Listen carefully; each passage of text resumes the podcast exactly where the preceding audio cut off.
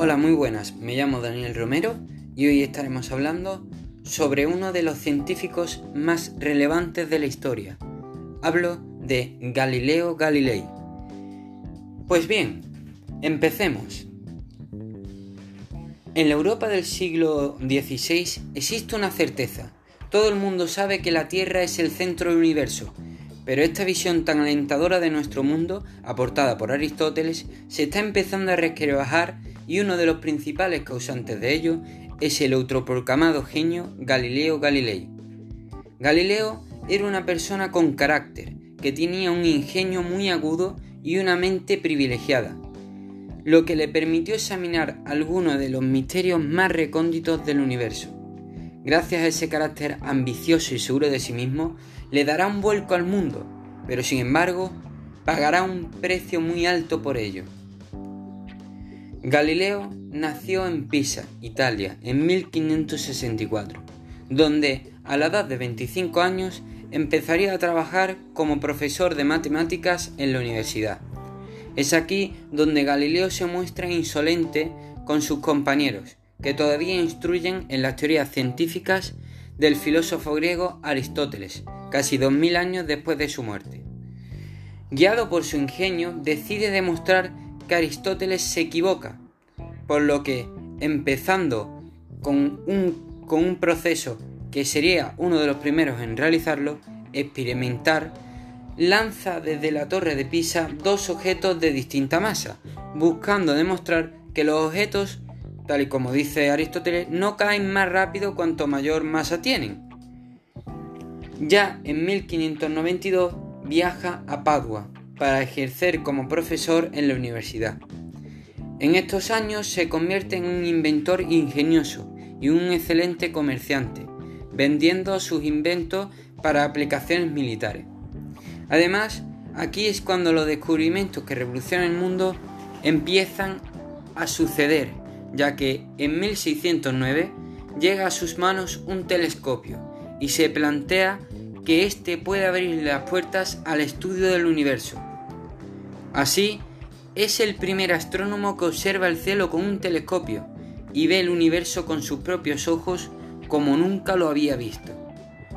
Hacía 60 años, Copérnico propuso que la Tierra en realidad gira alrededor del Sol, pero este tenía pocas pruebas que contrastaran su teoría y además contradecía pasajes bíblicos, y en la época de la Inquisición tales especulaciones se consideraban herejía.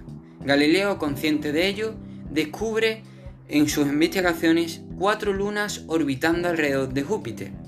Esta prueba sirve de gran apoyo de la propia Tierra, de que la propia Tierra podría girar alrededor del Sol, ya que había demostrado que no todos los cuerpos se encuentran en la órbita de la Tierra. Por miedo a que la acusen de herejía, como a Copérnico, presenta su trabajo en Roma en 1615 y la Iglesia le impide decir que la Tierra orbita alrededor del Sol. Pero Galileo atenta a la suerte 9 años más tarde, cuando decide presentar su nueva teoría bajo la influencia de su amigo el Papa.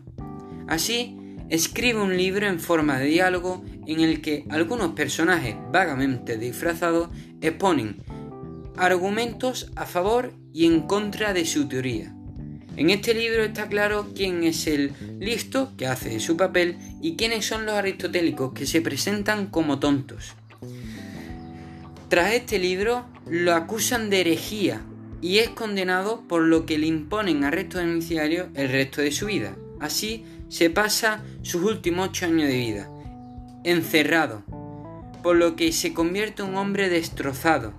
Sin embargo, gracias a su fuerte obsesión por la búsqueda de la verdad y su incansable búsqueda del cambio de pensamiento, publica otra obra maestra, en forma de diálogo y con los mismos personajes, donde recoge todos sus descubrimientos sobre el movimiento y la mecánica y algunos de los avances más impresionantes que se han dado en la historia de la física y que actualmente se estudia en todos los institutos y universidades. Con este libro completa su trabajo iniciado de joven y demostrando así que es posible utilizar las matemáticas para analizar el movimiento. Su influencia es tan fuerte que cambia radicalmente conceptos básicos de la filosofía aristotélica, según la cual, por ejemplo, los movimientos se detienen no por la fricción, sino porque se habían cansado y caían al suelo no por la gravedad, sino porque anhelaban estar unidos a la Tierra. Así se puede decir que antes de Galileo no había ciencia tal y como la conocemos en la actualidad. De hecho, Galileo es considerado el padre de la experimentación y de lo que hoy conocemos como ciencia. Fue un hombre que puso en riesgo su vida por luchar por sus ideas y que hoy reconocemos como uno de los grandes hombres de la historia, ya que indujo grandes cambios en el pensamiento, por su forma de ver el mundo y la naturaleza y sobre todo por su apasionado e incansable lucha por derribar barreras. Espero que haya gustado y este es mi trabajo.